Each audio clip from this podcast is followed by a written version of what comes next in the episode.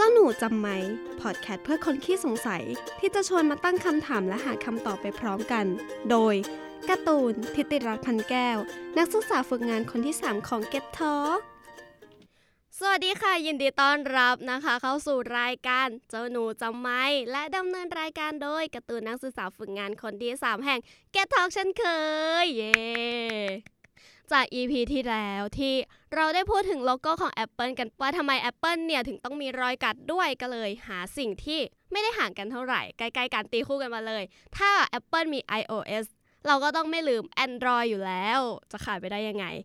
EP นี้เนี่ย เลยจะพาทุกคนมาเล่าเรื่องราวเล็กๆ ของสัญลักษณ์หุ่นเขียว Android ว่าทำไม Android เนี่ยต้องใช้เจ้าหุ่นกระป๋องสีเขียวมาเป็นสัญลักษณ์ แล้วก็เป็นสัญลักษณ์ที่สะดุดตาไม่ได้มีอะไรซับซ้อนเลยด้วย เพราะว่ารูปทรงของมันที่เข้าใจง่าย ตั้งแต่เห็นครั้งแรกเลย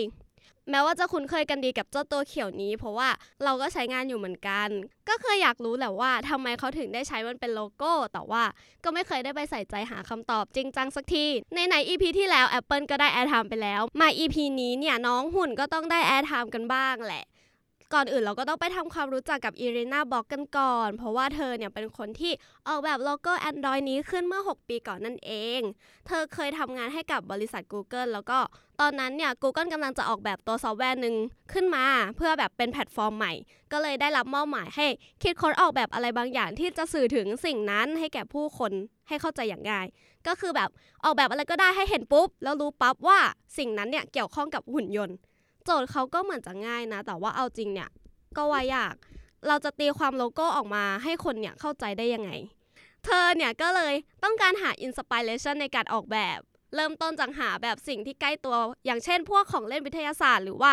การดูภาพยนตร์อวกาศบ้าง เพราะว่าตอนนั้นเนี่ยเธอกำลังเรียนเกี่ยวกับเรื่องพวกนี้อยู่ แต่สุดท้ายก็ได้แรงบันดาลใจของการออกแบบจากสิ่งที่เป็นพื้นฐานง่ายๆของมนุษย์นั่นเอง ก็คือภาพเงาร่างเปลือยเปล่าที่ไม่ได้ซับซ้อนอะไรเลย จากสัญลักษณ์ผู้ชายผู้หญิงที่อยู่หน้าประตูห้องน้ำนั่นเอง ใครจะไปคิดว่าแรงบันดาลใจจะมาจากสัญลักษณ์ประตูห้องน้ำกันนะ เธอก็เลยเริ่มออกแบบหุ่นยนต์ที่จะใช้ลักษณะง่าย ๆ ที่ไม่ซับซ้อนให้มันเป็นหุ่นยนต์รูปร่างแบบกระป๋อง แล้วก็เติมเสาอากาศสองข้างเข้าไปบนหัวของมันนั่นเอง เราชอบความที่ไม่ต้องคิดอะไรซับซ้อนเลยอะชอบความง่ายๆนี่มากก็โจทย์ก็ขอให้เข้าใจง่ายเกี่ยวกับหุ่นยนต์ ก็เลยออกแบบให้เป็นหุ่นยนต์ก็จบแล้ว สุดท้ายเนี่ยทั้งตัวเธอเองแล้วก็ทีมงานก็ได้ลงความเห็น พ้องต้องกันว่า จะใช้โลโก้นี้กับซอฟต์แวร์ที่เป็นระบบเปิดหรือว่า Open Source ก็คือเป็นซอฟต์แวร์ที่เปิดโอกาสให้คนเนี่ยสามารถเอาไปเขียนแล้วก็พัฒนาต่อได้ เธอก็เลยบอกว่า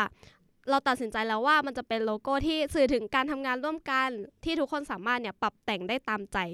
Google ก็เลยไม่ได้จดเครื่องหมายการค้าให้กับโลโก้นี้นะ ก็เลยไม่แปลกเลยว่าทำไมเราจะเห็นเจ้าหุ่นกระป๋องเขียวนี้ในหลากหลายตัวละคร แล้วก็หลากหลายลักษณะต่างๆ ด้วย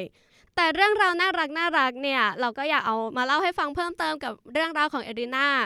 ที่ตัวเธอเองกับลูกสาวเนี่ยได้ไปดูหนังเรื่อง Alice in Wonderland ตอนที่ภาพฉายโลโก้สัญลักษณ์เจ้าหุ่นนี้ขึ้นมาเนี่ย ลูกก็เลยตะโกนไปว่า แม่หนูเป็นคนออกแบบสิ่งนี้ คนเป็นแม่น่ะเหรอ อายสิคะ คนในโรงก็เลยหันมามองส่วนตัวเธอเองเนี่ยก็เลยแอบอยู่หลังถังป๊อปคอร์นเราว่ามันเป็นเรื่องราวที่น่ารักมากๆเลย